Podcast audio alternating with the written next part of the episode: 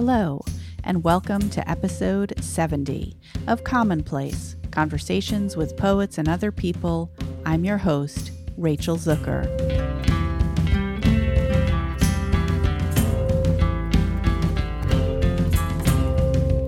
You're listening to I Was a Desert by musician, poet, and Torah teacher, Jewish educator Alicia Jo Rabins. I Was a Desert is written in the voice of Tamar from Genesis and is one of 30 songs available from Alicia Jo's indie folk art pop song cycle, Girls in Trouble.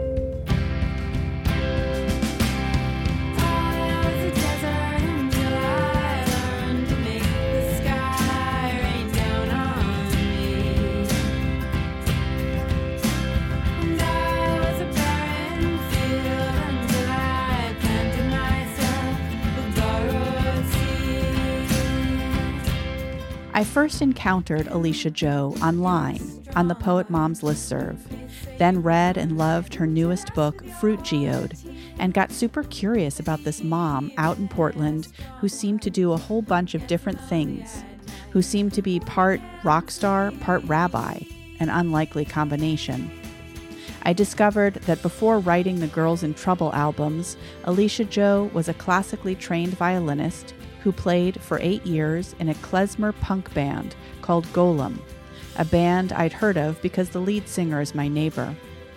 I discovered that Alicia Jo had written and performed a one woman rock opera called A Kaddish for Bernie Madoff, and that this was being made into a movie.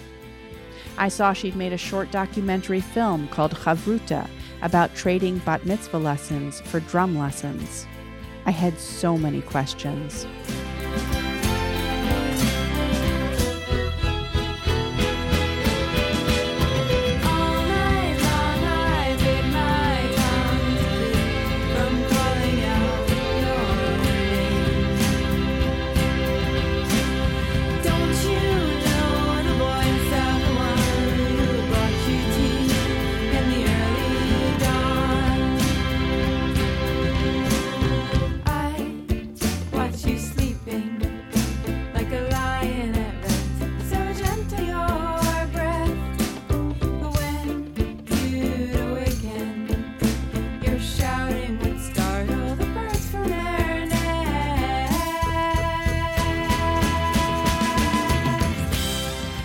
Invited Alicia Jo to be on Commonplace and kept reading and listening to her work, every day getting more excited to meet her in person, especially as my own sound project began to take shape.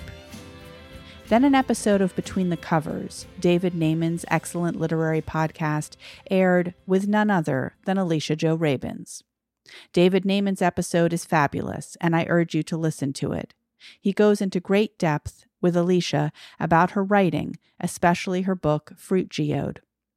But I was relieved to hear he hadn't asked her all the questions that were most pressing to me. Questions about performance, sound, interdisciplinary work, and the Jewish priestess revival. I spoke with Alicia Jo Rabins at my apartment in New York City on February 27th, 2019. She was in town for a conference. I was bleeding heavily that morning and would likely have canceled with someone else, but I told Alicia what was going on, why I was sitting on several folded up towels, how I wasn't sure this level of bleeding was normal or not, but if she didn't mind stopping frequently, I'd like to go ahead and record. We made jokes about the scene in the Bible when Rachel sits on her father's household gods and refuses to get down off her saddled horse, saying she has her period. Alicia brought her violin and pedals. We set up in my living room with my son's amps and various microphones and had a beautifully winding spiritual journey together, talking about performance, feminism, shame, ambition, and so much more. After Alicia Jo left, I was elated by the conversation, but also felt strange. I began to feel increasingly unwell and eventually that night went to urgent care where I discovered that my iron levels were very low, probably due to the heavy bleeding. I ended up putting this episode aside for several months, perhaps in part because I was a bit hesitant to remember that day. The truth is, I hadn't been feeling well for a while, but that day seems like a hinge between being a capable person sure of my body and someone who became so incapacitated by iron deficiency anemia that by April I was barely able to leave my apartment, barely able to think or work day after day, a sort of invalid shut in, told that the answer to my problem was a hysterectomy a medical procedure I'm so glad exists, but one whose history is deeply entangled with misogyny and misunderstanding of women's bodies. Returning to this recording, re listening to Alicia's voice, music, and poems has been a healing, sustaining, invigorating, inspiring experience.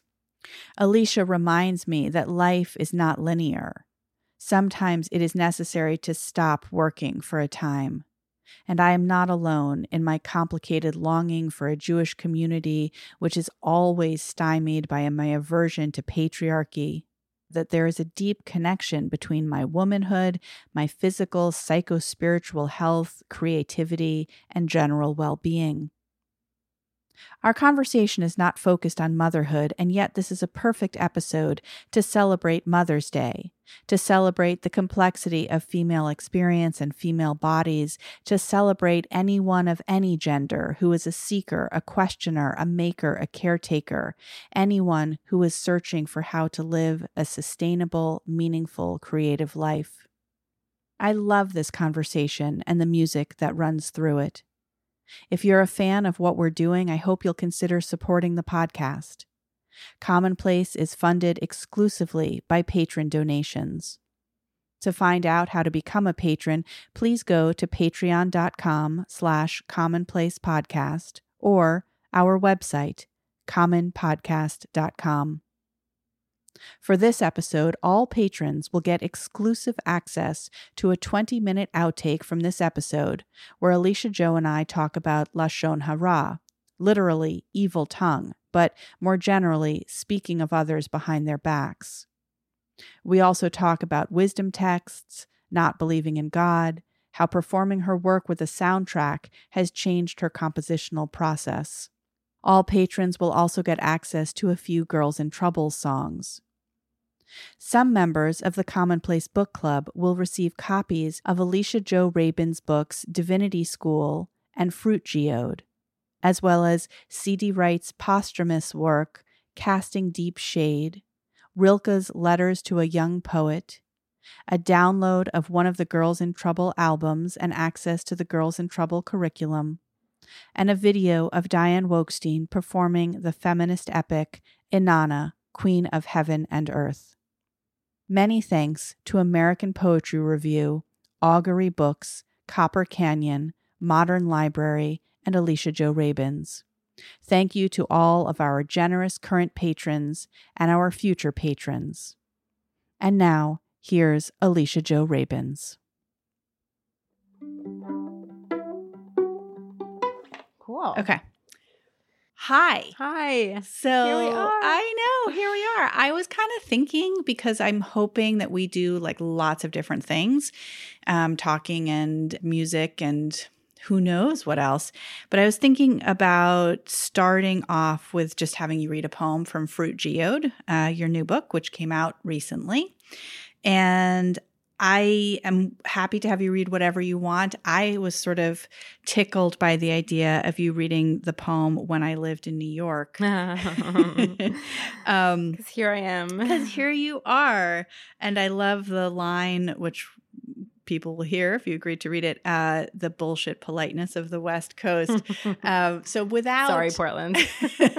Yeah i mean you live in portland now. So yeah i was hoping you'd read that poem and then we could talk a little bit about like why you're here today in my living room on the upper west side in new york city and also how you came to not live here anymore. Mm-hmm. yeah. yes. Great. When i lived in new york this matzo ball soup reminds me of my grandmother. I'm so close to her here in Brooklyn, city of her birth.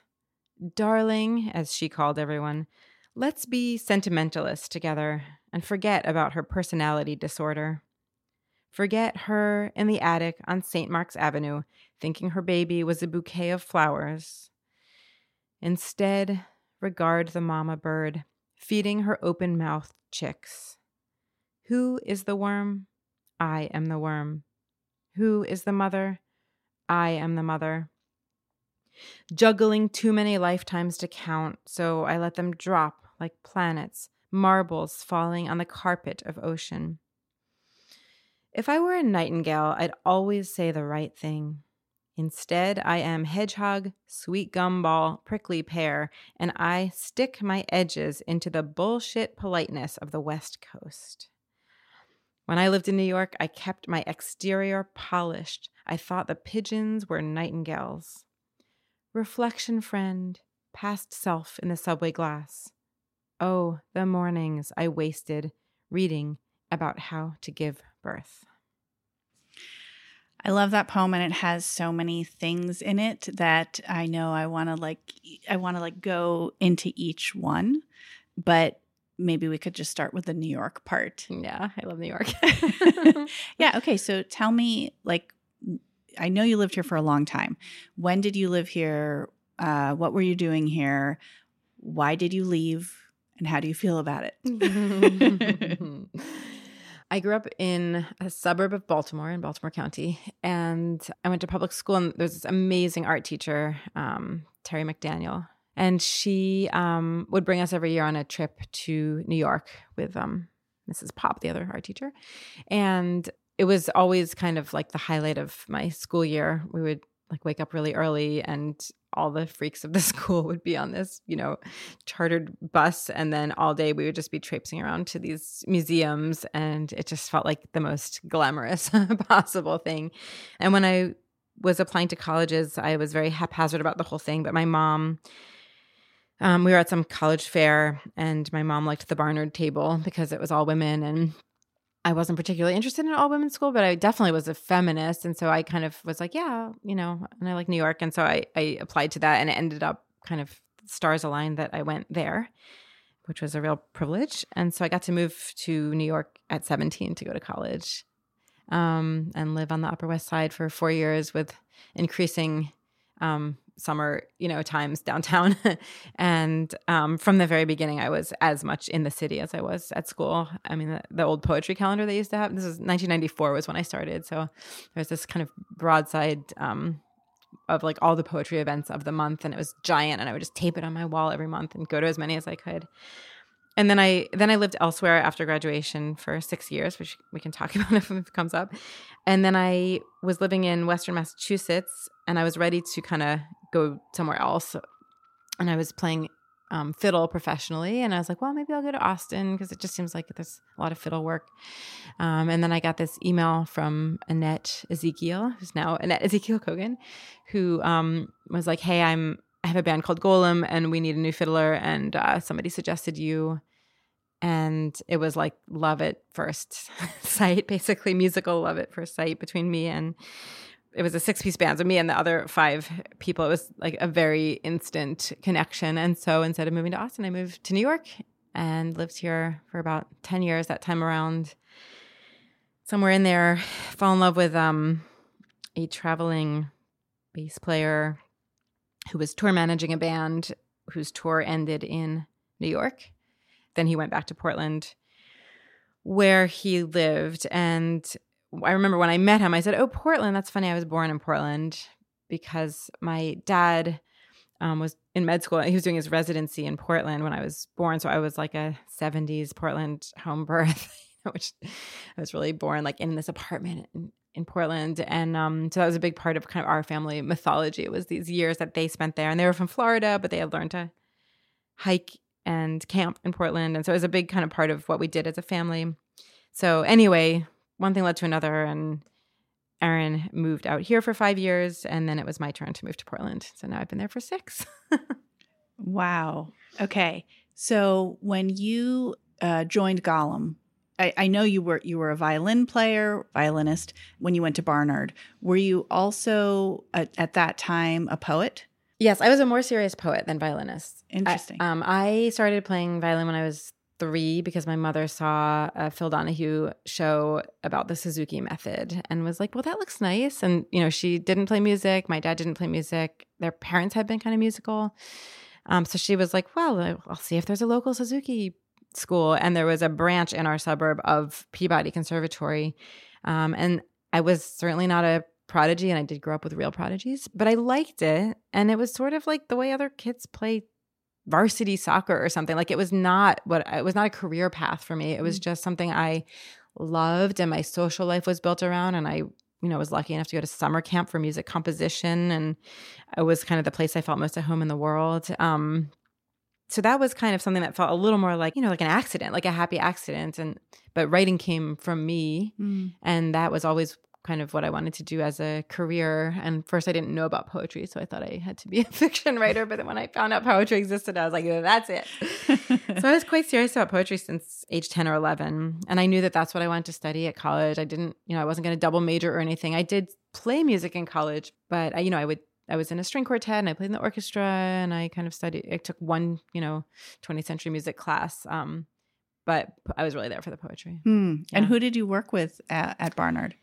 Well, I was at a time at Barnard that was a little bit between um, long term faculty, mm. but Claudia Rankine was there um, one year, and I, I absolutely loved her and her workshop. And this was in the mid 90s, so it was before she was like, I mean, she was a lot younger and a lot less famous, um, but every bit as like brilliant and kind of nurturing and brave. Um, so that was a real privilege. And then I think because there wasn't a really developed poetry program at Barnard at the moment, I spent most of my time across the street at um, Columbia. Like Kenneth Koch was there then. Mm. So Kenneth Koch, Ron Padgett, David Lehman, kind of tail end of the New York School of Poetic Education, which was a huge influence on me. And I, once I went to see John Ashbery read, and he had forgotten to bring his books, and I had his books, and you know, so David Lehman was like, "Oh, read Alicia's copy of your books," and so it was that kind of like it was very up close New York New York School education. Okay, so but then coming back to this moment when you came back to New York um, and you'd already become a fiddle player. Yeah. When you joined this band, uh, I assume it was not enough to make a living at, so you were probably doing other things. Yes. So I've always kind of made a certain percentage, you know, between whatever, 30 and 60% of my living with music. Um, and the rest has been you know, little drips and drops from writing here and there, but that's definitely not a big moneymaker of it so far. But I'm a Jewish educator. Mm-hmm. I grew up in a very non Jewish suburb of Baltimore, especially when I was growing up there. It was still, but especially then, was highly segregated. Um, not only by race, but also um, by religion. And so Jews were not allowed to live in the neighborhood that we lived in until maybe 15 years before we bought the house. And so most Jewish people lived in this tight knit Jewish, large Jewish community but my parents are, they're both Jewish, but they're also a little bit like renegade in their own subtle way. Although you might not think it to just meet them. and my dad said, Why would I choose to live in the Jewish ghetto? Mm. So we grew up, you know, one of like very few Jewish families in our large public high school and just kind of I mean, I felt I always say I feel like I grew up religiously Jewish but culturally Protestant. Hmm. Or like we didn't celebrate Christmas much as I kind of begged for it. But um, you know, I went to Christian youth group because that's what all my friends did after school. And I had to convince my parents to let me, but I did.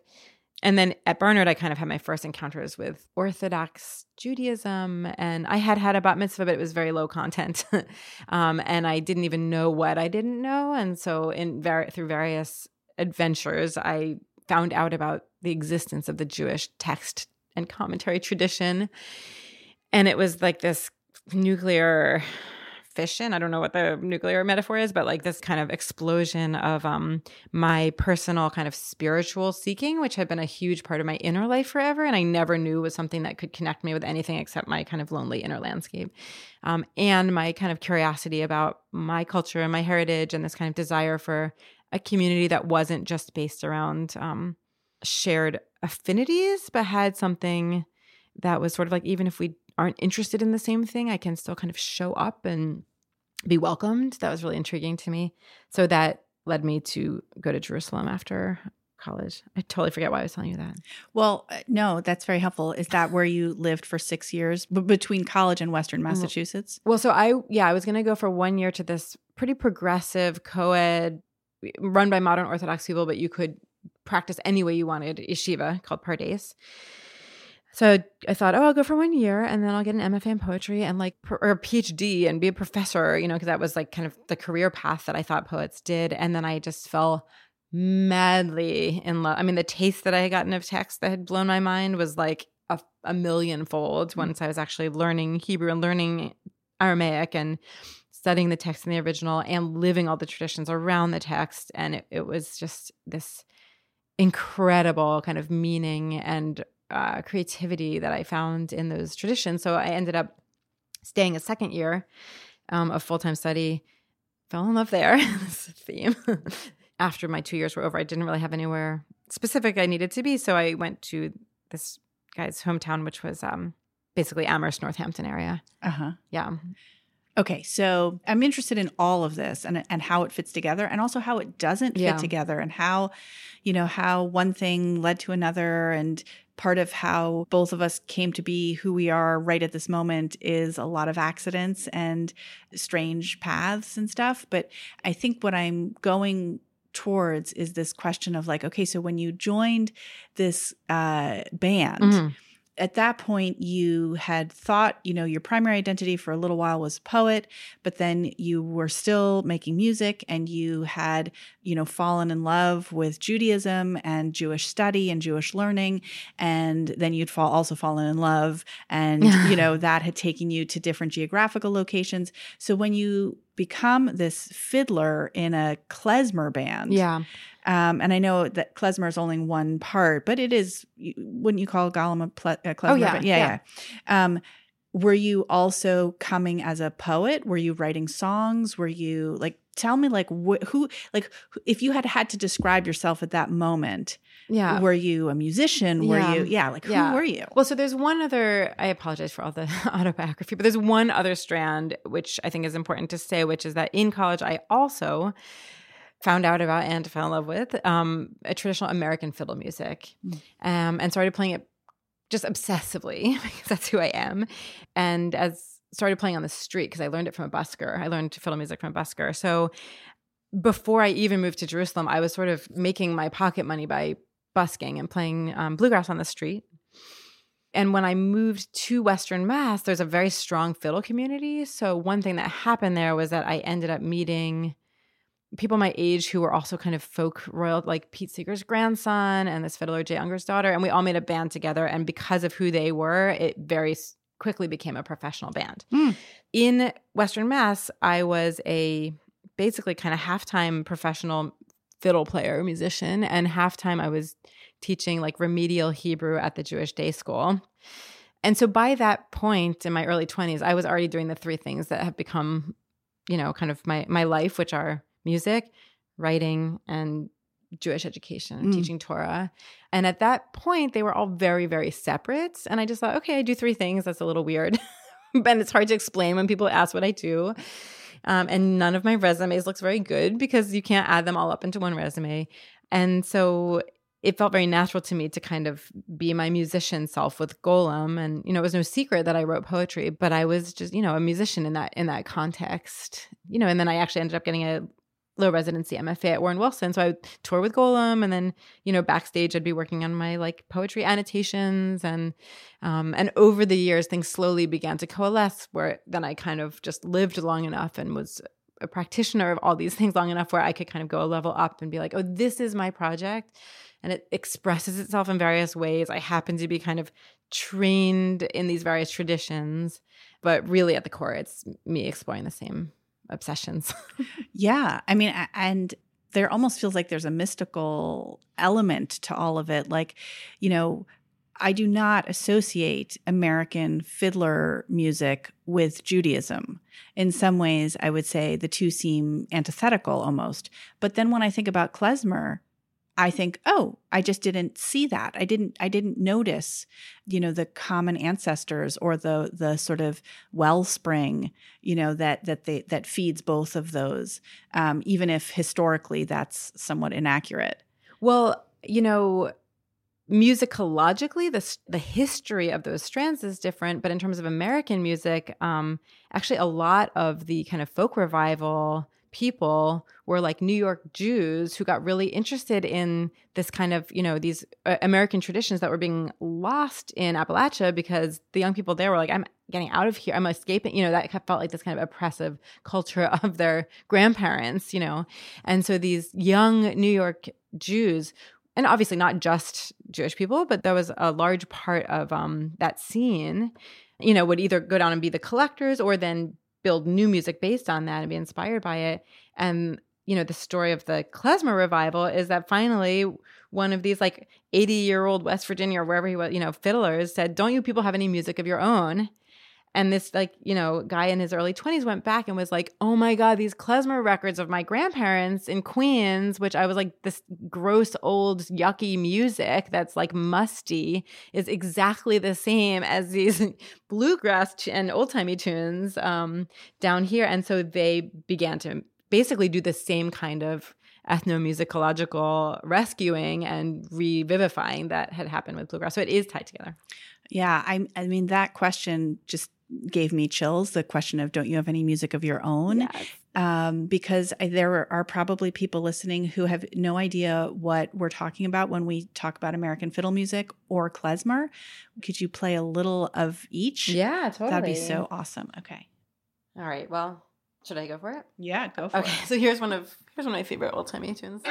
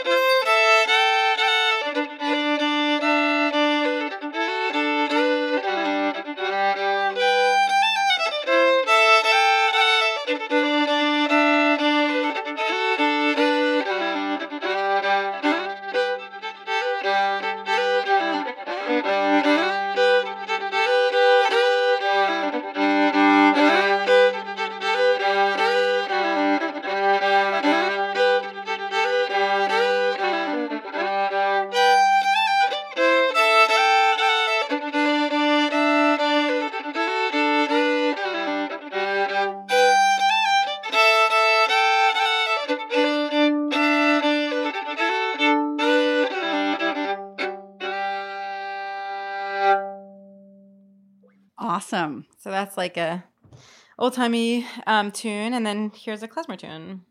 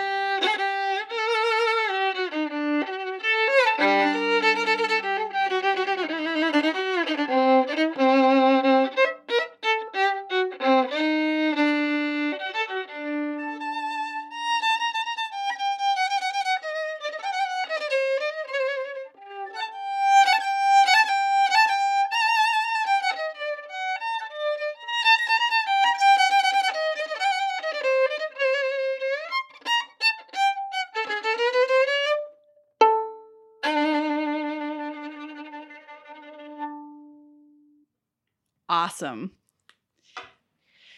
So, I just want to know what your life was like at that time. You're in the band, you are getting your low residency MFA, so you're writing.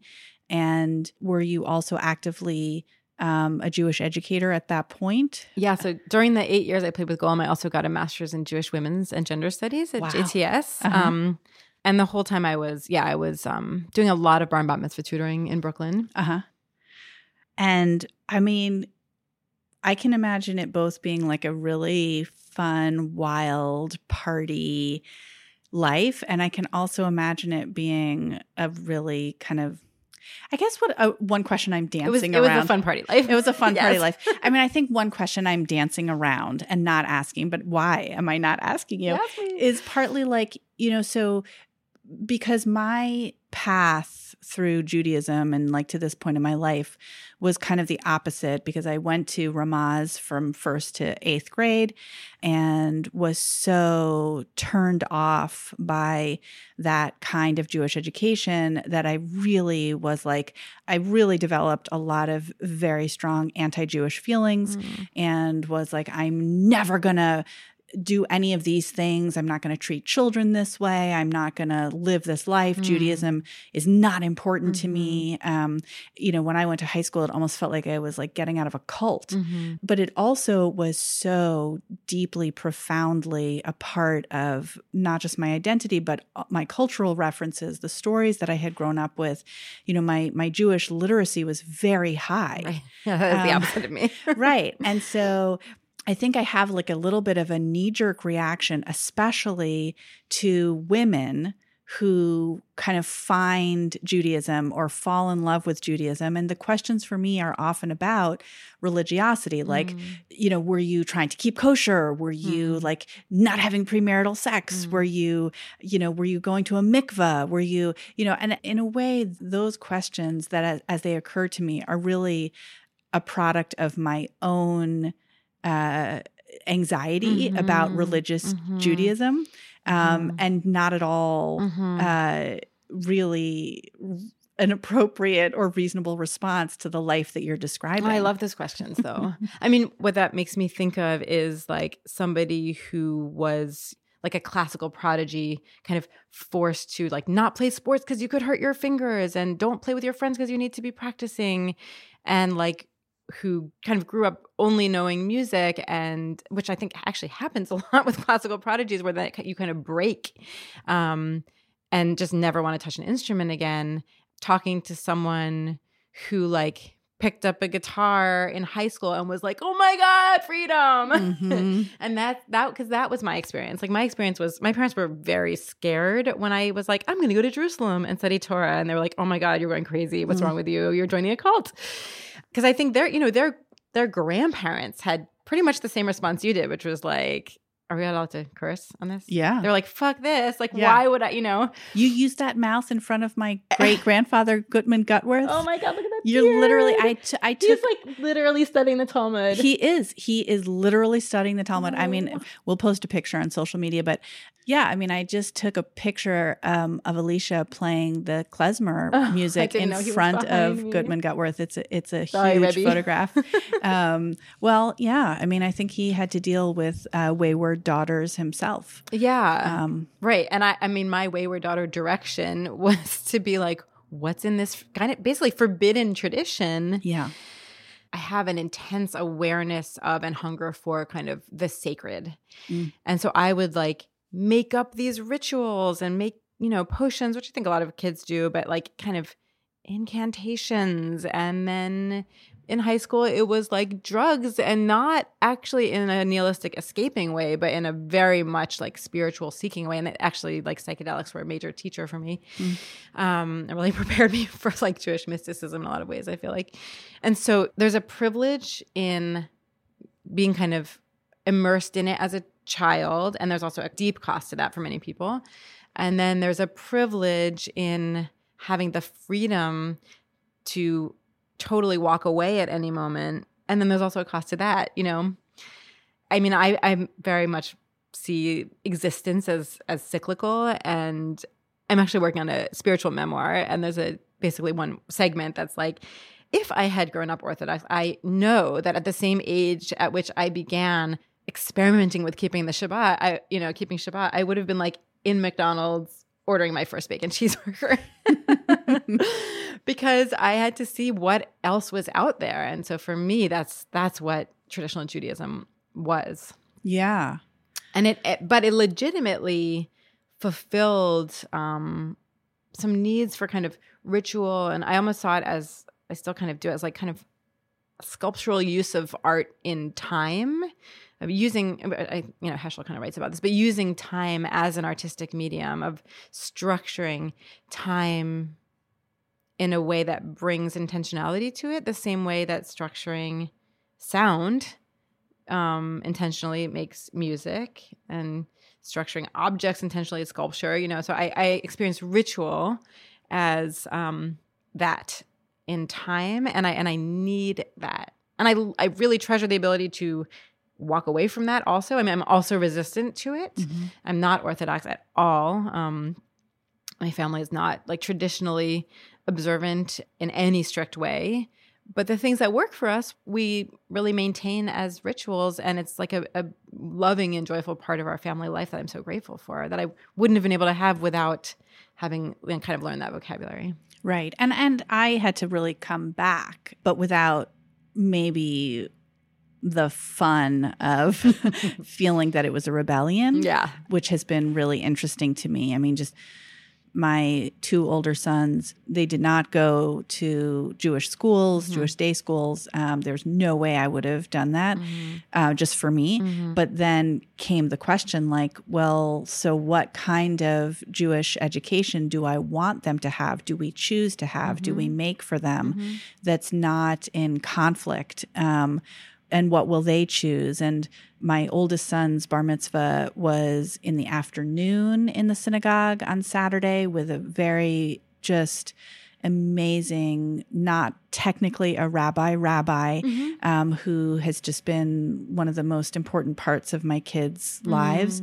Um, this guy, Jerry Rake, who mm. just unbelievable. And then um, the next morning, the bar mitzvah party mm-hmm. was just dim sum in Chinatown. Yes. Um, and then, like, we walked to a park in Chinatown and some kids played pickup football and yeah. stuff. Um, and my second son's bar mitzvah was in a youth hostel. And by then, Jerry had through donations acquired a Torah mm. that he carries in a backpack mm. that he could bring to the youth hostel. Yes. Um, and we had it there, and it, you know, it was just. It was incredible. Mm. It was like really, I felt so lucky to be able to have come to a place that felt somewhat comfortable. Yes like for me to find Jewish organizations or Jewish leaders who are not in conflict mm-hmm. with my essential core values, which is what Judaism used to feel like right. for me. Right. Um, it just feels like one of the biggest gifts of all time. It's like a form of intersectionality. Yeah. Yeah. Yeah. No, it really is. Anyway, okay, so let's go back though. So you went back to, or you not went back to, but you moved we to moved Portland, together, yeah, right? with our baby, to, yeah. Yes, and then how would you talk about like sort of the balance between mm. these three things in your life? now or lately. And of course, there being a fourth part of your life which intersects I'm sure, with mm-hmm. all of these being your children and mm-hmm. becoming a mm-hmm. mother. Mm-hmm. Um, so you're a Jewish educator, you're a poet, you're a musician, you're a mother. Because what I really want to get to is the way in which you've combined um, all of these things mm-hmm. most recently. Mm-hmm.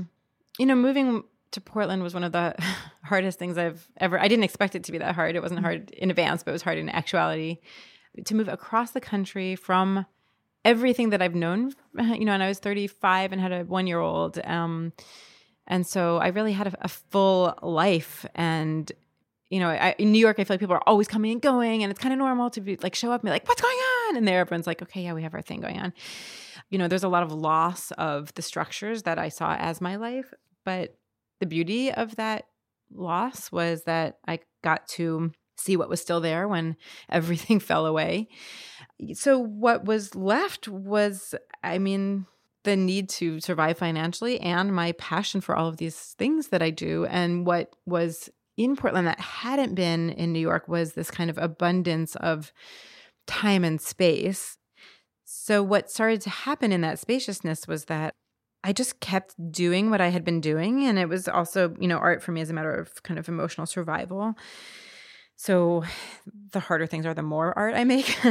and um, I'm 42. I just turned 42. So as I kind of rounded the corner towards 40 and kind of had let go of all these structures that had held my life for previous decades, I began to sense what was underneath all my practices, like I was kind of saying before, and just this interest in the sacred, an interest in where ancient texts and traditions intersect with the little exigencies of, of, contemporary life, what it feels like to be alive right now as us, whoever us is, who, you know, me. Where does that intersect with, you know, this kind of wisdom text from 2000 years ago that I feel so connected to, whether Jewish or, or Buddhist or, you know, Christian or a- any, any tradition, but just kind of ancient wisdom in general, what we pass down as humans um, and art as a means of engaging with meaning and the sacred and and I'm specifically also interested in like being a woman, what it means, what it feels like, what the story of that has been, especially, you know, over these millennia and also in daily lived experience.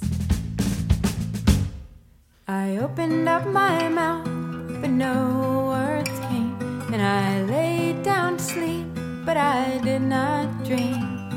Oh, oh, oh.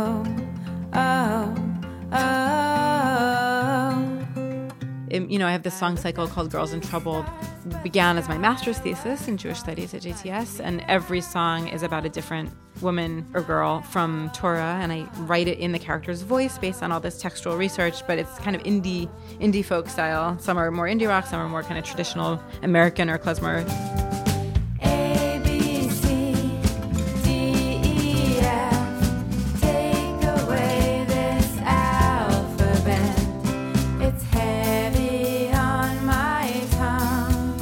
So that's like combining, you know, songwriting and there's like the lyrics and then there's the music and then there's the Jewish text underlying it. So that's, for example, a project that really ties together all of them.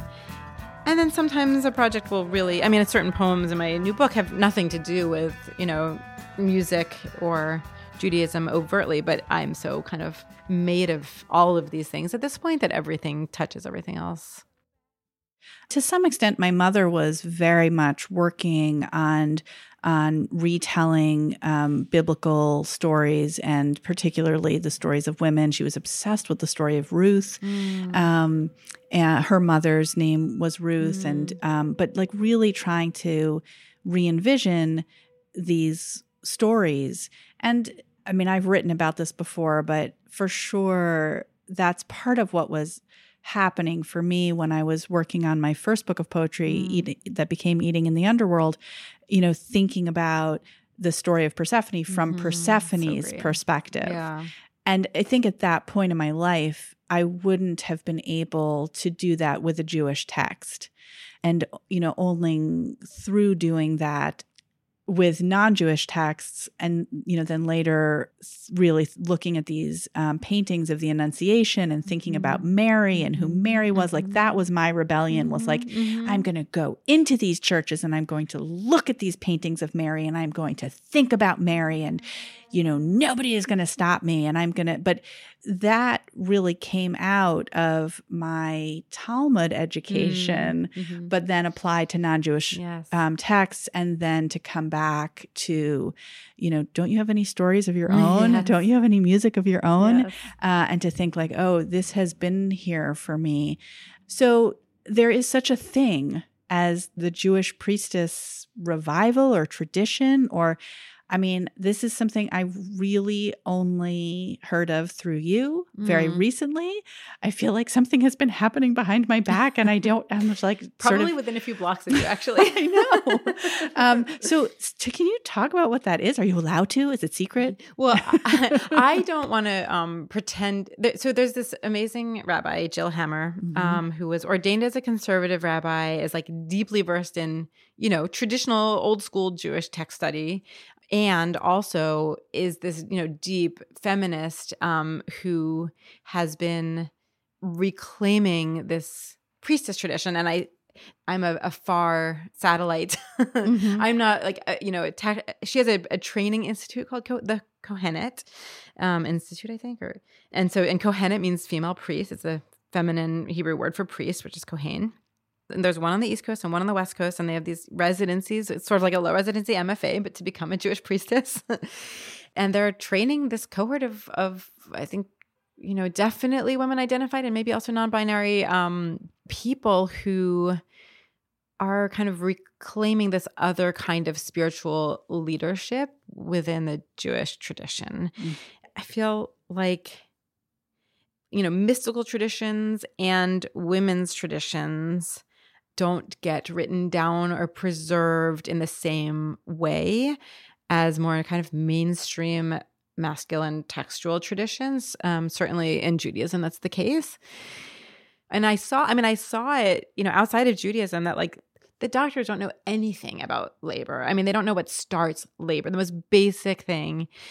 And, and I really appreciate the scientific, you know, how many lives are saved by the scientific approach to birth. I don't in any way want to denigrate that part of the puzzle. But the other part of the puzzle is that when things are going fine, the kind of wisdom that midwives bring, which is intuitive, it's a different kind of science, I would say, actually. It's it's more valuable in, in those moments when when things are working, which is you know I think the majority of the time, and I think there's a similar kind of tradition within probably every spiritual tradition. So you know I'm not really affiliated officially with Rabbi Jill Hammer's Kohenet movement, but I feel very much spiritually aligned with this idea of bringing back um you know the feminine divine in a broader way than the way that it has been described it has survived in Judaism as Shekhinah, which is very, very, you know, beautiful concept of this kind of feminine, um, embodied, a kind of earthly indwelling presence of God.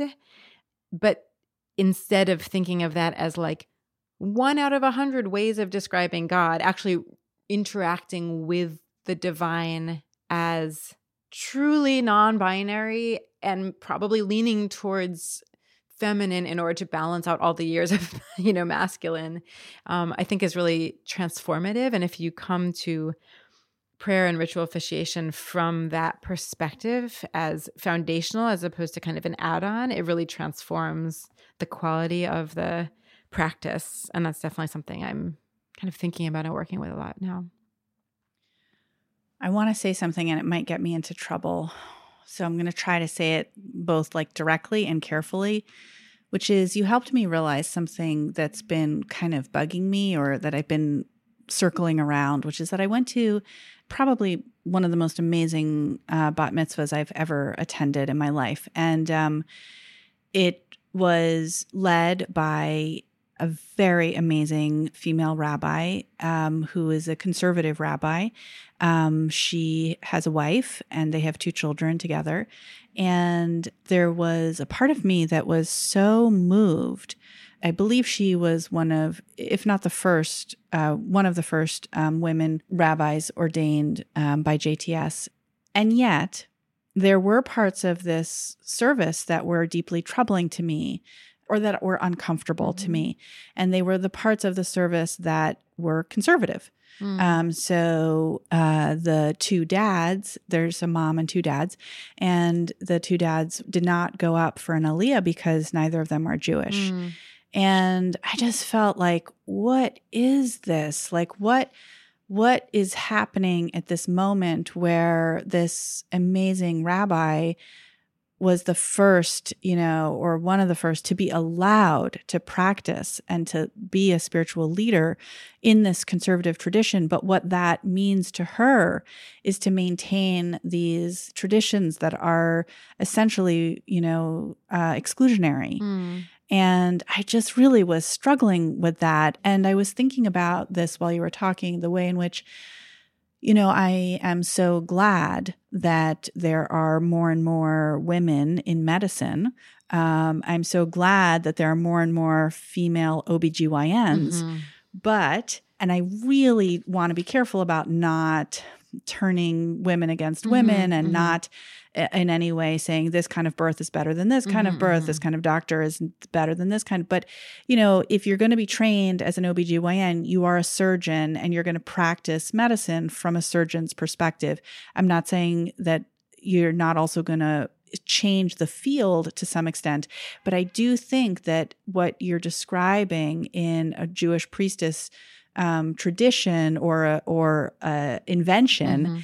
is about a, a transformational, foundational uh, shift that to me is um, really different than representation, Mhm. which is essential. Mhm. But uh, you know, I learned. I'll just speak from my own experience because maybe that's that's better. Which is, in my first birth, I had uh, a female OBGYN who was a very fancy pantsy, you know, New York OBGYN.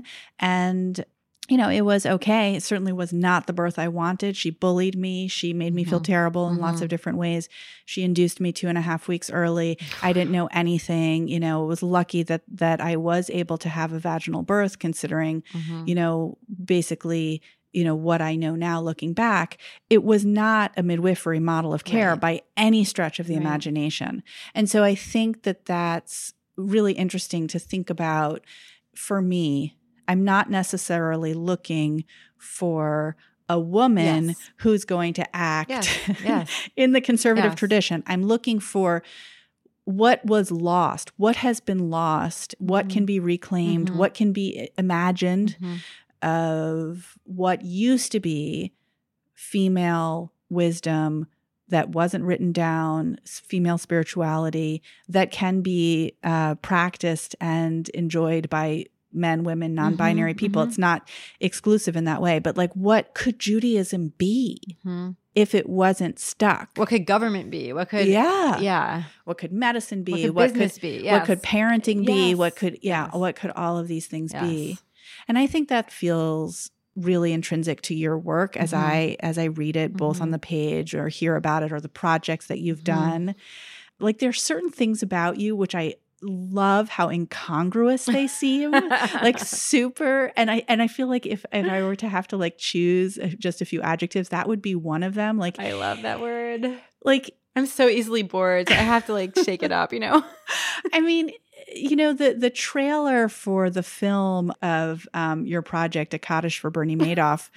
I mean, you know, I want you to talk about what it is, but like the picture, the image of you playing the violin and writing music in like an empty office space in Wall Street and you know the Jewish piece of Madoff and I, you know I'm just like cringing and yeah, totally. you know and the uh, the feminist part of it and the anti-capitalist part of it Mm. and the but also like underneath it all i really feel like you're interested in integrating or bringing together even if they are just contradictory Mhm, and mhm. putting side by side. Like what happens if i write a rock opera about bernie madoff while i'm in wall street? Uh, you know and what is my responsibility as as somebody who is culturally associated with this person? And what's my perspective? And where's my body? And where's you know Mhm, so mhm. i don't know. I yeah Thank you. you get me. yeah to talk about that piece that is just the that is i first of all i can't wait for the film to come out are you fully funded is it is it no, if anyone, if there's any angels out there, we're about half funded, so You're we're funded. we're in you know good shape, but we're still applying for grants and fundraising. Um, and I'm fiscally sponsored, so I can accept you know donations. But um, so there's this amazing nonprofit LMCC, Lower Manhattan Cultural Council, and they have this year long. They have various programs, and one of them is a year long artist residency in temporarily unrented, unused space in the financial district which they grant to artists. So you get basically get an office, and there's a big group of artists, and you each get your own little office, you know, kind of around a big central space. Um, and there's visual artists, and there's writers, and you know, interdisciplinary artists, and so.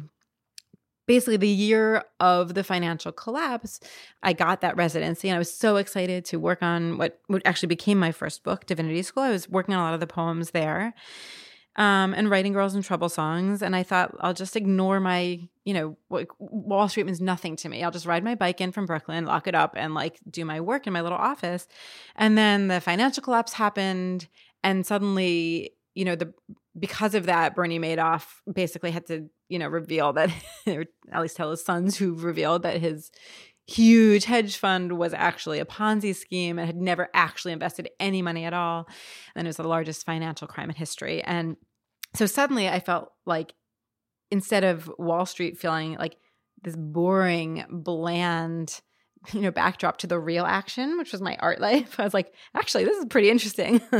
Um, and i could kind of look out my window and see people like just kind of ashen face like carrying these you know their stuff out of their office because the industry was collapsing around me. And i was also like i'm the one who gets to stay in my office. And it was totally dilapidated because it was unrented. And so it's like you know things are like falling off the ceiling but it's like i had a key and i had access till june you know? Um, and so i started to I just started to think a lot about um, what is modern American finance and, and who was Bernie Madoff, which I didn't know anything about. Um, what does it mean that I'm Jewish? I'm from this, you know, tribe and that he, he's Jewish and I had no connection to him.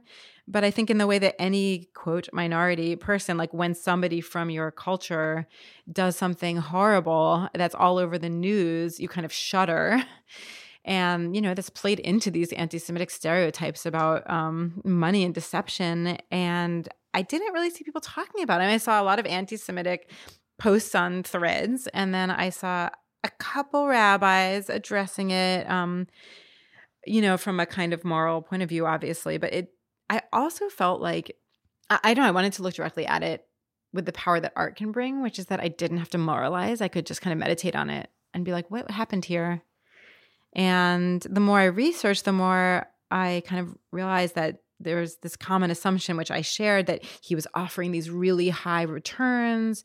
And so people were just so greedy that they looked past the obvious scamness of it, scamminess. Um, but the truth was that his returns were just in line with the market. And the only difference was that because he was making them up, they were consistent. So there were no kind of like drops where suddenly your stocks were worth less and gains where suddenly they were worth more. It was just this 45 degree angle going up. And I was so captivated by the fact that the market is an organic thing because it's made by humans and it's maintained by humans. And so it goes up and it goes down, and people who care about it are horrified when it goes down and are elated when it goes up. And there's this, you know, kind of fantasy of like, unending economic growth that well it's just going to keep going up and up and up in the in the long term. And and that's what his actually did like his was the ideal. And it's because it was made up. I mean it was essentially an, a giant horrible performance art piece for 40 years where he just put all the money in this account and never actually invested anything and wrote fake stock reports every single month of like I invested in it. You, you know, your money is here and this is how much it's worth. And they're making them up after the fact, every every single statement. So I just wanted to kind of look at like Jewish and Buddhist texts about the inevitability of cycles. Mm. And compassionately look at the human desire for safety and security and our fear of loss, my own fear of loss in every way. I mean, loss of of things and people that I love, and loss of security, but also just kind of failure. And this was a very risky piece to make, and it still is. And there's this huge possibility every step of it. I mean, it was a theater show, and I'd never done theater before. I'd been performing for years as a musician, but um, I, there was a very high learning curve, and I debuted it at Joe's Pub, which is like a pretty really nice venue and I you know I had to kind of fill it for two shows and perform the solo show for an hour um and so I was very aware also of my own kind of thought patterns around like my own fear of failure um, and this kind of perfectionistic tendency and kind of opening up a little bigger to like what happens if we see the ups and downs as the journey. Something happened in the last 100 years with ever more elaborate financial instruments and I interviewed this amazing um, Buddhist monk who's also Jewish, Norman Fischer, um, who's also a poet, who's amazing. And and um, I turned, I did these interviews and turned them into songs. And he said, the only transcendence is fully embracing the ups and the downs, and even then, we all get old and die. Mm. And that became the song that kind of it's the penultimate song of the of the show. It never could happen before, but now there's a way. We start to develop this unconscious faith that money can protect us from tragedy and old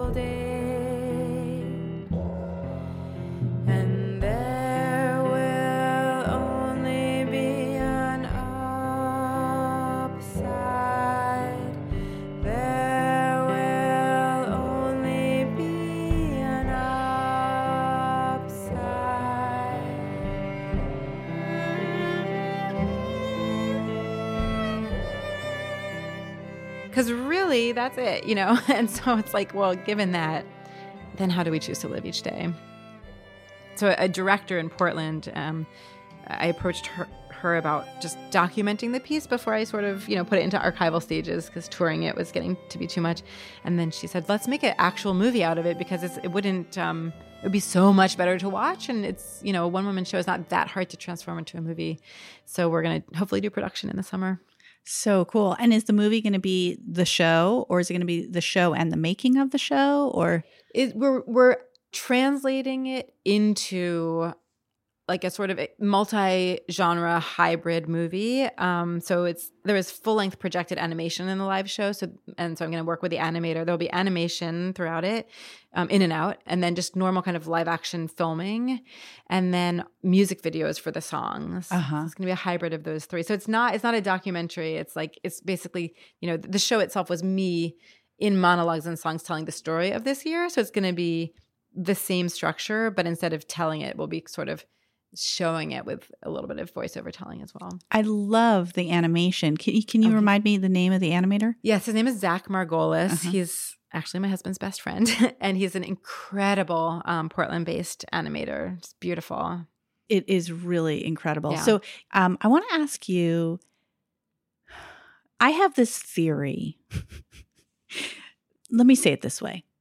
Obviously, you know, there are a lot of incredibly brave, ambitious, wacky, creative poets, but I also think that it is unusual for poets to say, I'm going to make a one woman show of this Crazy, crazy thing. And um, I feel, I definitely felt during my MFA and even afterwards that there's a certain amount of pressure to stay in your lane. Mhm. Um, in poetry, which is so stupid. Um, and maybe I'm imagining it, Mm. and maybe it's like from other parts of my life. But I have felt for a long time, you Mm. know, don't write in other genres. Mm. Don't, you know, engage other artistic disciplines. When the truth is that, like, most of the poets that I really love the most and admire the most, and you know, i'm close with, like, once you you get close enough to them, it turns out they're also like really serious about painting or you know Mhm. music or whatever it is and and that that actually I, I feel like people don't know so much and that there's Mhm. this idea and maybe everybody got the memo earlier than i did but i feel like there was this idea that if you're going to be really good at something you know malcolm gladwell says you have to do Mhm. 10,000 hours of writing poetry and so you Mhm. better not get distracted you know these things are going to distract you from being a prodigy Yeah. or being good. Yeah. And I feel like this sort of origin story um, that you have of playing the violin, performing, but knowing you were not a prodigy Mhm. and being uh, near prodigy.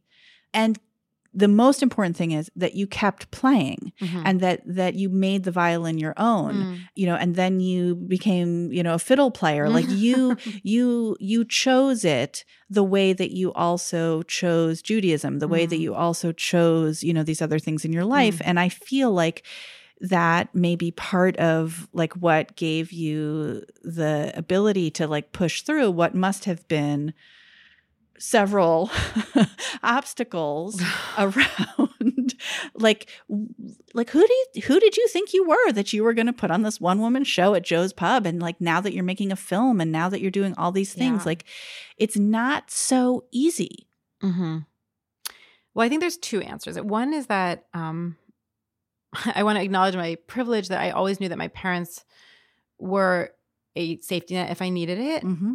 And they paid for college, so I didn't have college loans. And so, other than that, which is huge, it's been important to them and me that I've supported myself, um, you know, since I graduated college and, you know, paid for my own graduate degrees. And so I think that the need to support myself has been very helpful because, uh, like, I would never have done a Kaddish for Bernie Madoff, except that I had the idea. I do love doing crazy things. And then I, I applied for a major grant and then I got it. Then I had to do it.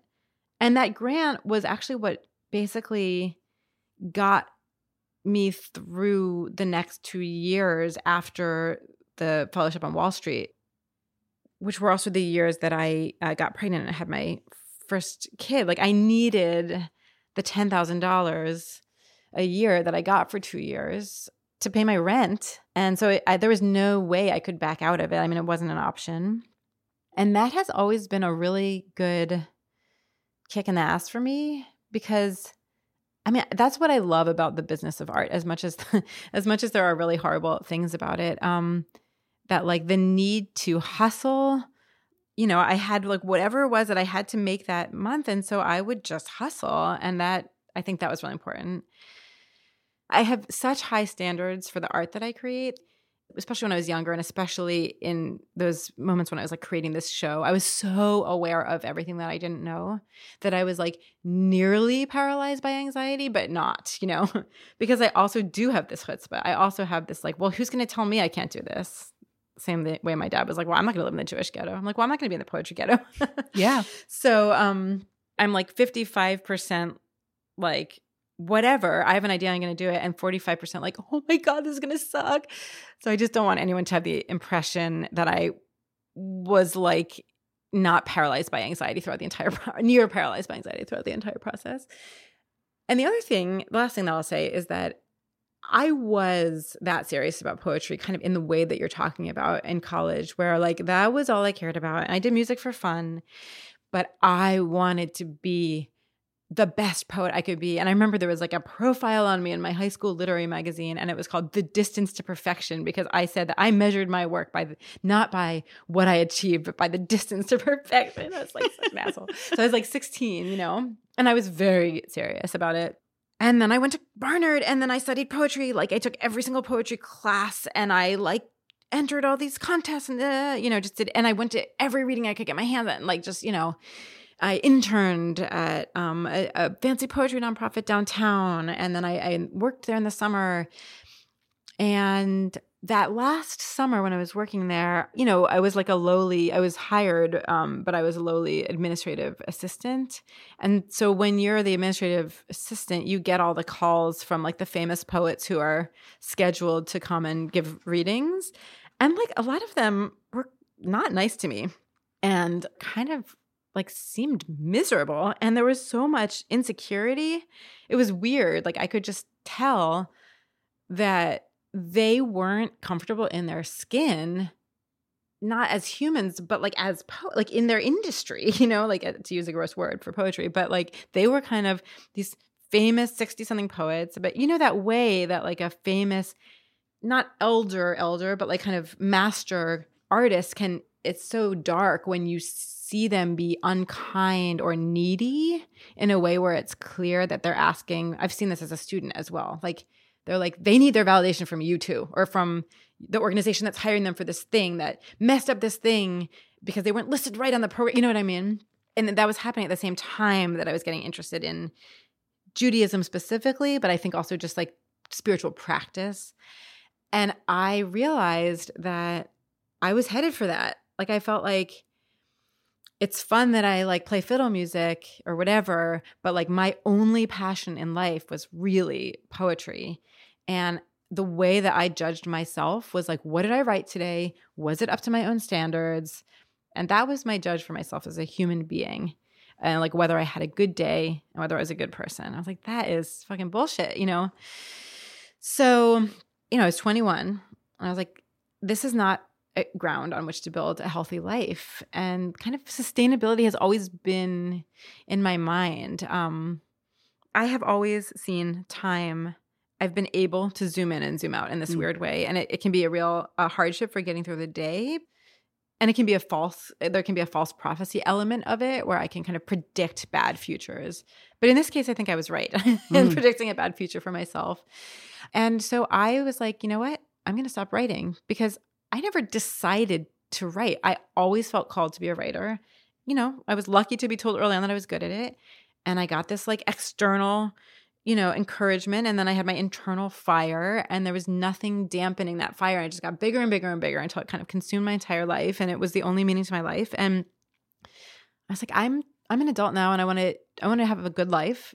Um, and no one's gonna remember me no matter how good I am at poetry. Like it's just not gonna happen. So I'm gonna stop writing poetry. And I think I had like recently reread um, Letters to a Young Poet, where Rilke says basically like, if you don't have to write, don't. I was like, you know what? He's right.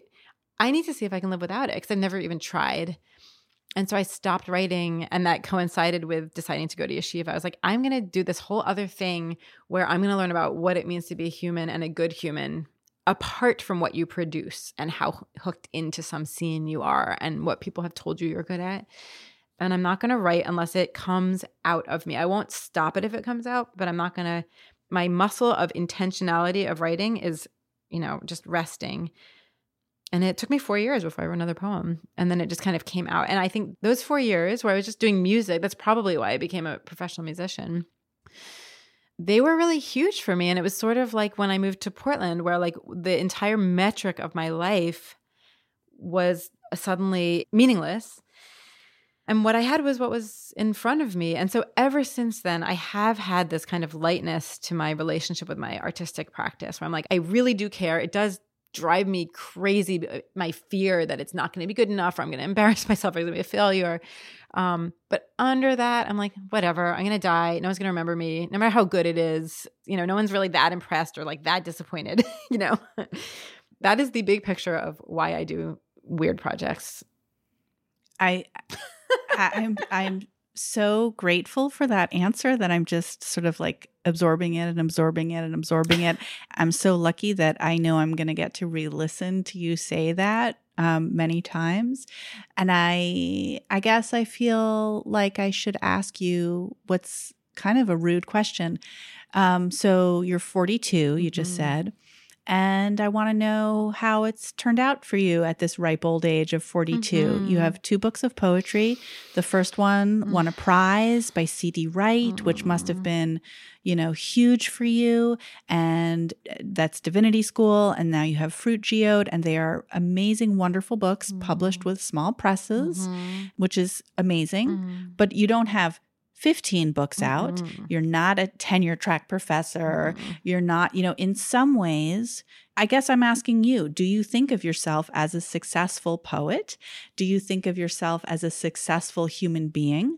Do you feel, um, I mean, I feel like I know the answer to this, but I'm going to ask you Mm. because I want to hear you I say hear. it. I want to hear your answer. Um, I mean, do you feel like you made the right choice? oh God, yeah. I mean, I don't even feel like it was a choice. I just feel so grateful and privileged to be to have been able to follow my instincts. Yeah. at every step of my life, really. I'm very ambitious because ambition brings me a lot of joy. I mean, I love having a goal to work towards, and it gives my life a lot of meaning. I don't like really care in a certain way if I make that goal because, again, like if you just zoom out a couple levels, you're like eaten by worms, you know, and forgotten. you know, there's that great um Jewish story that like this, you know, Reb Zusia says like, you know, when when I'm at the end of my life, when when I die and I, I go up and and God calls me to judge me, He will not say, Zusia, why were you not Moses? He will say, Zusia, why were you not Zusia? Mm. And I I believe that. I mean, Mm. I don't think there's a metric in the sky. you know, like I don't if there were one, I think it would be at the deepest core of each of us. But really, I think that's a linear model, which I don't really subscribe to. I think like what what there is is like this moment. And I'm so happy to be talking to you. Yeah. Okay, so another reason that I got really excited about talking to you is because I know that with Fruit Geode, when you read the book, you have a soundtrack. Maybe that's not exactly the right word. That's what I yeah. That's I what you that call word, it. Yeah, a Yeah. live a live soundtrack. Yeah. And so, can you talk about why you did Mhm. that, how you do it, and can you do it? yes, yes, and yes. I did kind of intentionally as I as I began to approach forty, I had a, a kind of hunger for integration, um, and so some of it I think was happening naturally, but some of it happened because I turned my intention towards it, and feeling like I didn't want to go to AWP and be like I'm a poet here, and then be at a rock club on stage and be like I'm a violinist, singer, or whatever, you know, musician, and then be in front of a classroom of, of adults learning Torah. Like I'm a Torah teacher now. It just it began to feel like I'm I'm one person, and I I might dress a little differently for them, but I I'm not someone who like puts on a really different. I kind of am who I am. I'm not a I'm not actually particularly theatrical. You know, like I just you just kind of get what you get with me, and and I think that I began to both naturally uh, evolve into more interdisciplinary work that combined my media that I work in um, and modes, and also intentionally um, start to combine them. And it took so long for my first. I mean, my first book was written over 18 years, and I sent it out for I think four years, and it was rejected from so many tiny presses you know before it like miraculously won this prize um so i was not i was just trying to i really wanted a book you know and i really felt like that was when i could call myself a poet because even though i knew i was a poet and 90% of that book was written 6 years before it was published when you're like i do this and this and i'm also a poet like often that is not a good sign so i think that publishing that book and being so blessed to have you know C.D. Wright to have the book be be born in this um, beautiful lineage. I mean, I would have been thrilled to publish it with just like a small press down the block, and I, I love like DIY. That's how I release my music. Um, but I think that it was nice to feel like I don't have to have anxiety about calling myself a poet anymore. Someone else did that for me. Mhm. And so now I can mess with it, you know. um, and so when my when I was writing my second book, which was much more intentionally written on a theme, kind of during the years of um, pregnancy, birth, and early parenthood, and I was really examining that through and, and surviving it through writing it. I pretty early on felt like you know my my music life is in this book somehow, and it was such an, a nonverbal time. Um, and I felt like the music, my music life, was actually in some ways more equipped to investigate that time than than my verbal life but i needed to do it in poetry because that is a language that maybe my basic kind of soul language. So i thought well i'll i'll write the book but i'll also create a soundtrack to go with it. And over the years i've been playing more and more violin through electronic pedals which really expand the range of sounds that a violin can make and they make this kind of dreamy vibey world which really resonated to me with um that world of like the body that kind of wordless languageless sleepless world. So i basically improvised this soundtrack um underneath a few readings before the book came out in preparation. I did a couple friendly kind of work in progress uh, readings at mother foucault's amazing bookshop in um, portland Shout out to Mother Foucault's. Um, and then and then when I went on book tour, which was very DIY and all booked by me, I just brought my my rig and anywhere I could, I um, read along with the music. So I Mm. can do a little bit of that now if you want.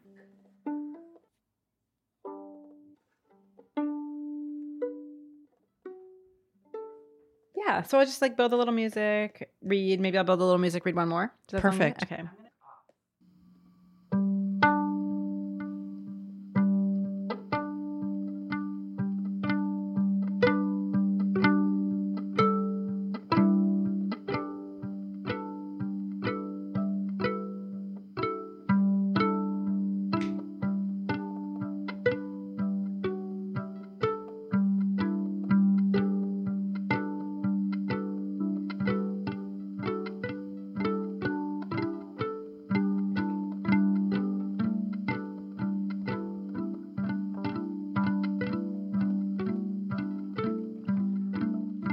Cathedral.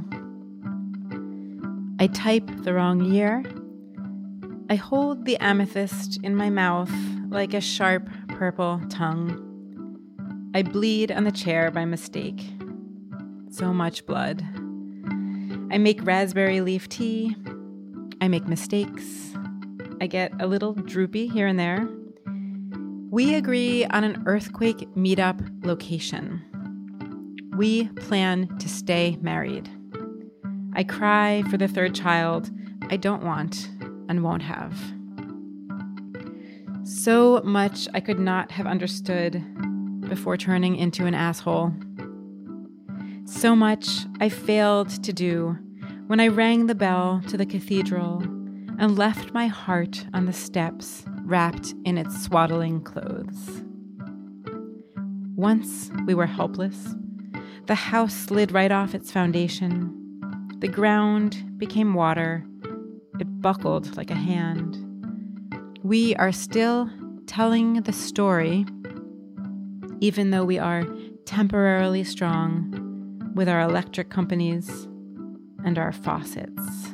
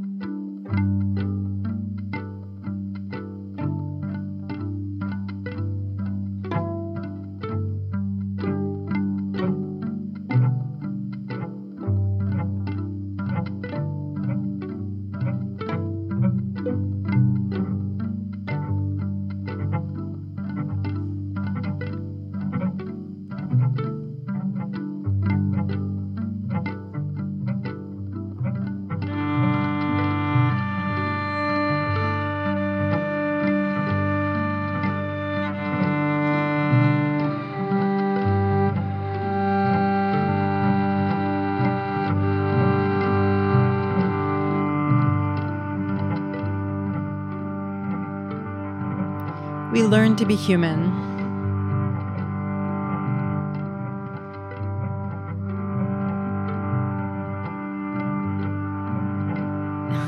I pressed a button and the poem changed, so maybe it wants me to do a different one. Okay, I'll do this one. Geode.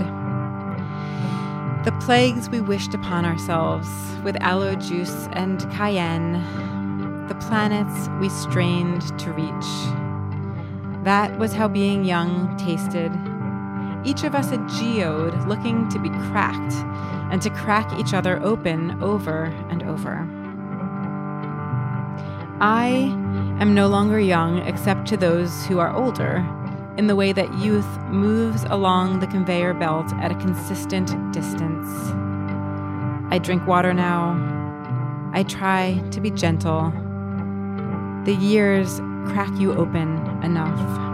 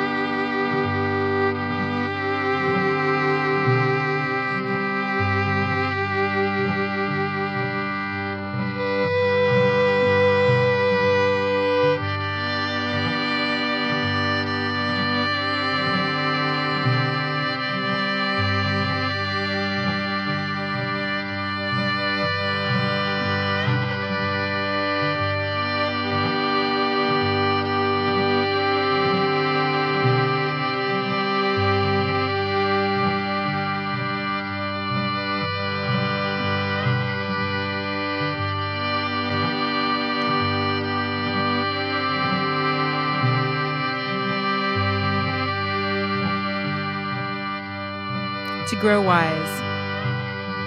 One day I awoke to find myself in an unfamiliar body. Knees like tree trunks, passages in my belly, eyes two pools of tea. I began to understand the two sides of this sheath I wear an old used suit and the chariot I ride through blessed days and nights. I began to feel the ones who will live millennia from now hiding inside my pockets like poppy seeds. By this time, I could barely remember the body I wore before. I thought to myself, now that I have been broken, I can begin.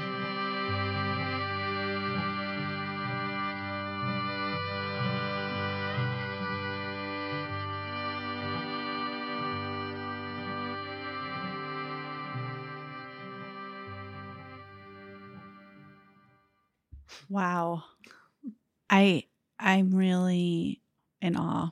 it feels almost weird to talk into this space. It really feels like the whole room changed and um yeah, like that feeling that I have when people sing Mm-hmm, in a in a room and um you know or or I'm really in it watching a dance and then everything just changes. Um I do have so many earthly questions.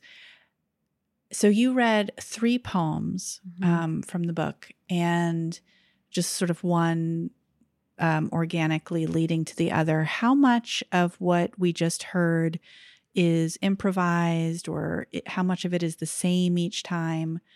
It's a hundred percent improvised. Mhm.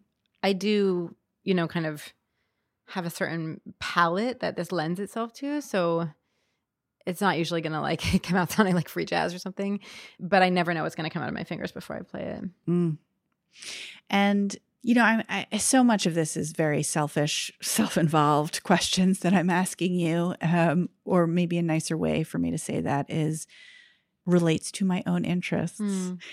Yeah, I mean, I, as you know, I'm doing this audio project, and except I'm not also a musician. Um, I'm a, I'm very excited about it. I feel really lucky to be able to do this, to uh, almost entertain the notion of this and the financial risk of it, and but there's also been a lot of shame for me Mm. in in that I've pushed through, uh, specifically around performance Mm, and yes. oh my god, you know this question of like who do i think i am that Mm, i'm going to do that like why is my book worth performing um, or making an audio version of it and then also for me specifically the pieces in the book um, tend to be very very long so there's Mm. already a lot of shame that i feel Mhm. around like why do i think it's okay to demand an audience's Mhm. or a reader's attention for such Mhm. a long period of time Mhm. and i think uh, on top of that i have always felt and more and more that my work is more accessible more meaningful more successful when i read it Mm. um, than it is on the page. And I think that again, like I've been taught that that's a sign of failure Mm. if you're a poet. Like, Mm. why didn't you do it on the page? Like the page is all you Why have. don't we do it on the page? yeah. So, you know, choosing to go further towards that rather than just feel guilty about it or hide Yes, that or yes. or you know try to be something i'm not um Mm. but try to you know instead trying to like say well what if i am you know not really a page poet but i'm also not a spoken word Mhm, poet mhm, um mhm. in in that same sense that I love so much. You know, and there's also one other element and then I'll stop talking so much, but I recently uh had the experience of having one of my pieces and I think of them really as pieces, not poems right Mhm. now. Um, so I had one of my pieces performed by actors Mm. at this thing called Emotive Fruition, which is this incredible thing where they pick poems and then actors read it in front of a live Mm. audience. And mine was very funny. Mm. And one time my husband gave a, what I think is a really great definition of poetry, which is that it's basically observational comedy that's not that funny. and some people's poetry is more like that and someone's obviously less like that. I think that like brilliant. perfectly defines and I Mhm. and I and I think like I felt really great about um, the performance of my piece um, by these actors, but I also left kind of just really turning this question over in my mind like, well, what if I'm, you know, not a mediocre poet, but like just like a really mediocre comedian. like, is that okay with me? Oh Could God. I embrace that? Could I go further into that? Um, anyway, so I don't know. Have you had similar feelings of like shame? shame? Have you had any feedback? Have you had any negative feedback, or mm. has it been all just wonderful? No one has ever criticized me for anything. It's it's it's kind of a strange thing. I don't know why. Um, I I relate so much to what you're saying, and I've I've kind of two two responses. One of which is very granular, and one of which is more kind of conceptual. Um, so shame is like my constant companion in life. I mean, and I think you know, in right, I'm writing, like I said, this spiritual memoir, and um, I mean, my friends who have kind of read the first draft and my husband are like, oh my God, like shame is like such a big part of this. And I never totally knew that about myself. And now that I know it, it seems so obvious that I mean, what I think I, I might have described as like anxiety or something before mm. could equally be described as shame. And I mean, I, there are a lot of passages in the book about, um, you know, I'm not trained as a performer. I'm trained as a classical musician. So you like get up and you do your thing and then you bow and you leave. And so when I found myself performing in bands where you're like expected to talk, um, or even when I was just a side woman and not talking, um, the experience of eyes on me on stage um, would like unleash these fire tongues of shame that would be just like flailing me the entire time. And i just had to like think about my grandmother looking at me with love to like get me through. For some reason that's like what would get me through. And it was so loud. It was like almost all i could hear it definitely did not help my performance, you know. And then over the years, I just kind of did it enough that, first of all, I mean, my skills improved because some some of that was it was very legitimate self criticism with an unnecessary like 10x amplification of like horror at the criticism. You know, it's like, okay, so you're like not the most compelling, you know, banter person. Like, so what? But in my mind, it was like, this is so humiliating. And everyone is just looking at me and thinking, like, you know, I, I mean, I come from a family where humility is a very big value.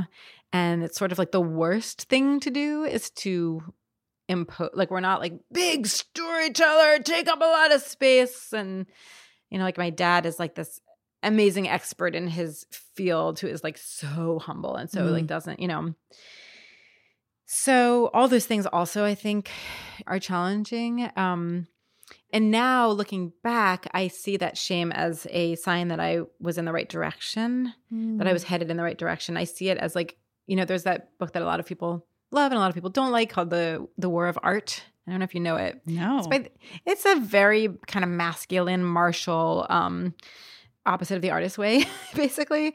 And it's basically like when you try to do art, you evoke forces of resistance, which will push back against you and do everything they can to get you not to do it, and you have to like overcome them.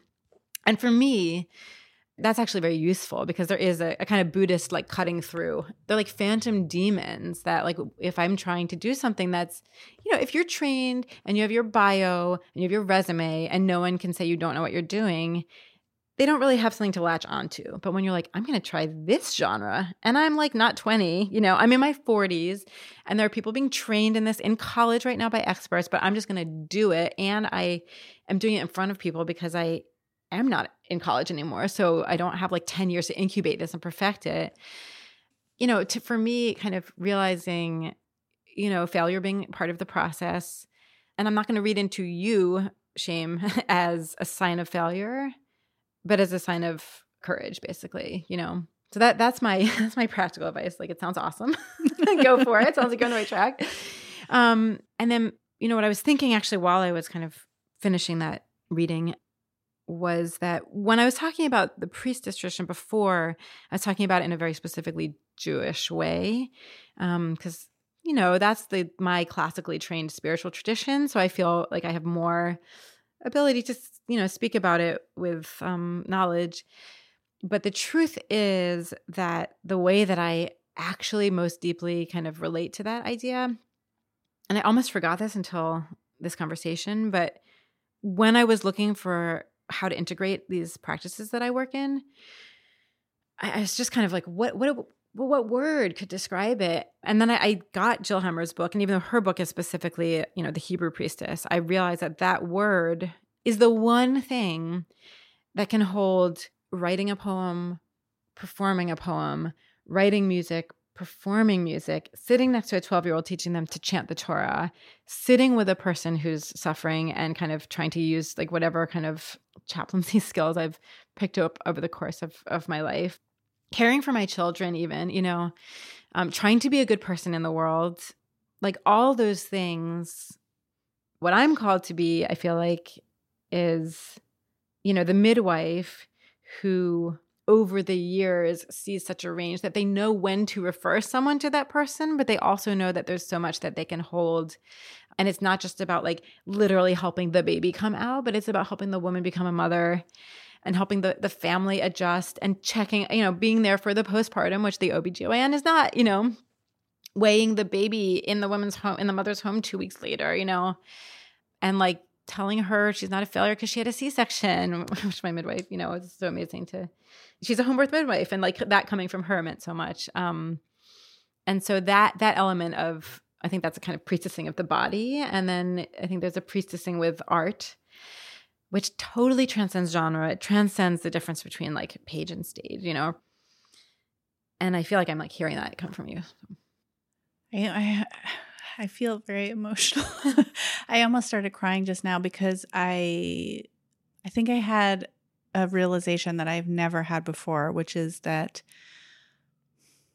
even though I feel this way, and I think part of it was what you're saying, and part of it was having you perform in this space at this moment, you know, right here. You know, I was thinking about my mom um, telling stories and. Mm you know, her work in the American revival of the storytelling tradition and the difference between telling a story and reading from mm. a book mm. and mm. um, how important that was to her to try to communicate to audiences and and and even how as she got older, she got a little bit mean mm. uh, about noise mm. um, during the performance and like very mean about people looking at their phones mm. and reading the newspaper, you know, literally, at, you know, and expecting that their children were having an experience that they were not participating in. And, and she would really talk about the storytelling as a sacred space. Mm. But until this moment, I think I hadn't really realized that I have some assumptions about performance mm.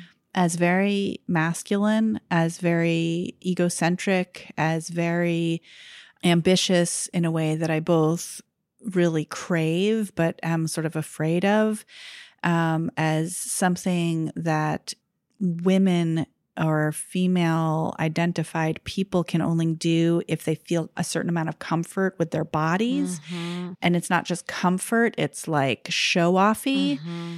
And if I actually change the word from performance to ritual, mm-hmm.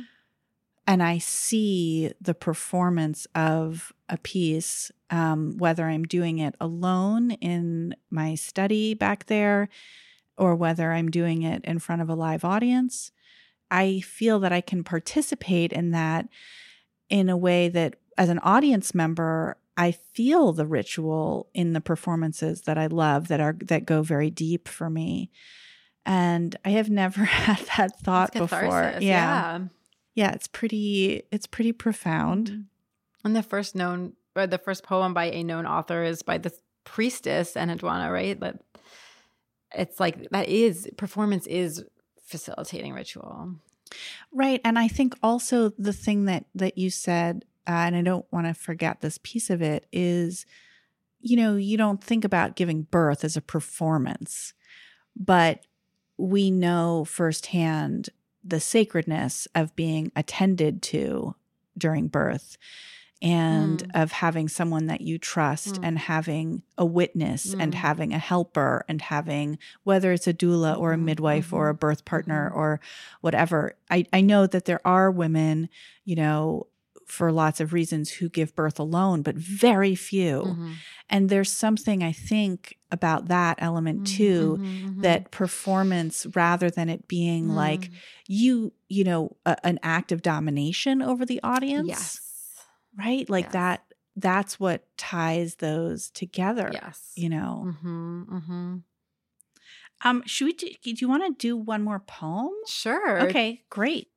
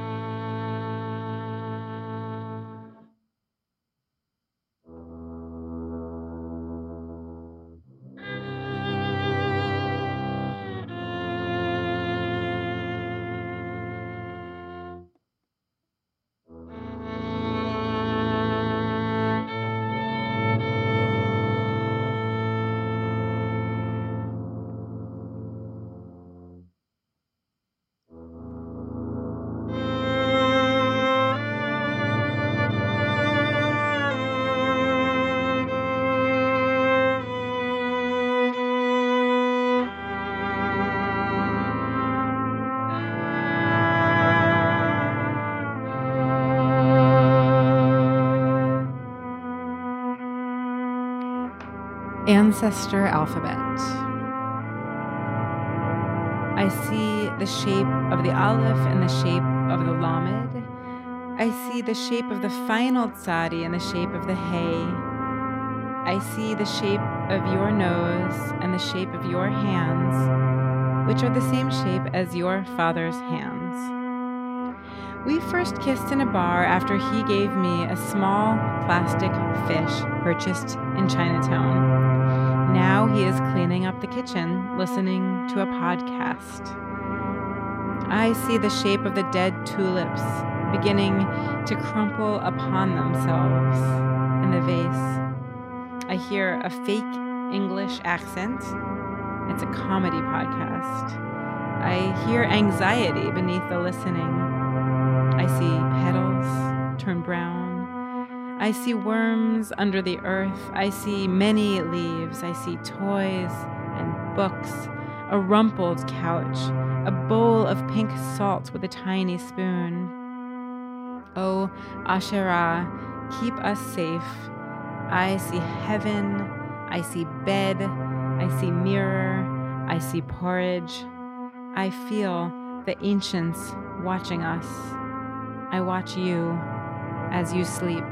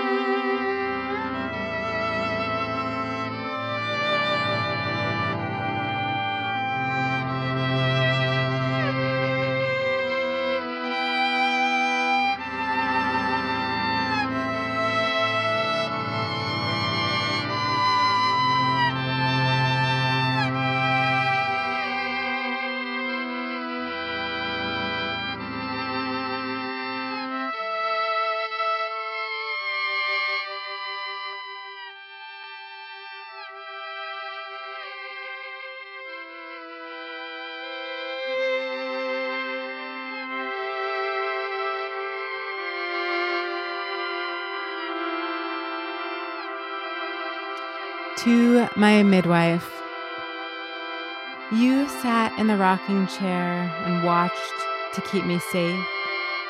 You checked your phone. You checked my cervix. When it had gone on for too long, you drove me to the hospital on all fours in the trunk of your hatchback as I screamed over the speed bumps.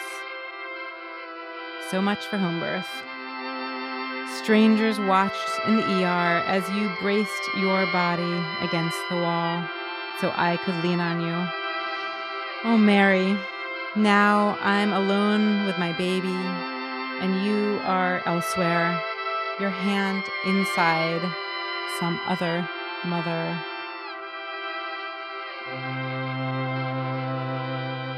This has been episode 70 with Alicia Jo Rabins. I'm your host, Rachel Zucker. This episode was produced by myself, Nicholas Fuenzalida, and Christine LaRusso. Our social media director is Doreen Wang, and our editor is Becca DiGregorio.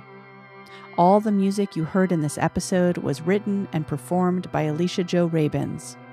Many thanks to the publishers who give Commonplace books and to our wonderful patrons for making the show possible.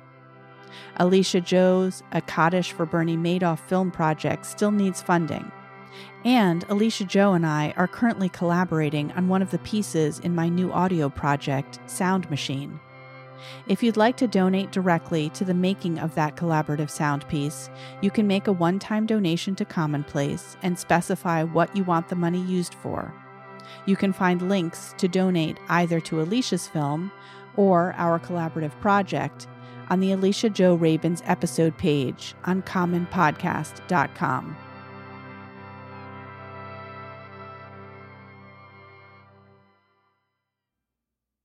In honor of Mother's Day, perhaps for your actual mother or for the mother you wanted but didn't have, for the mother you are or wish to be, for the one you love, the one who is precious to you. I'll leave you with Alicia Jo Rabins' song Rubies.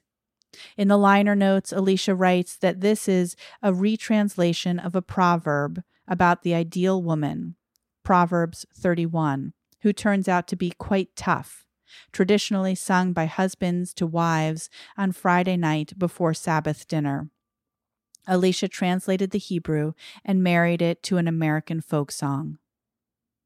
Take care, be well, and thank you, each of you, for listening.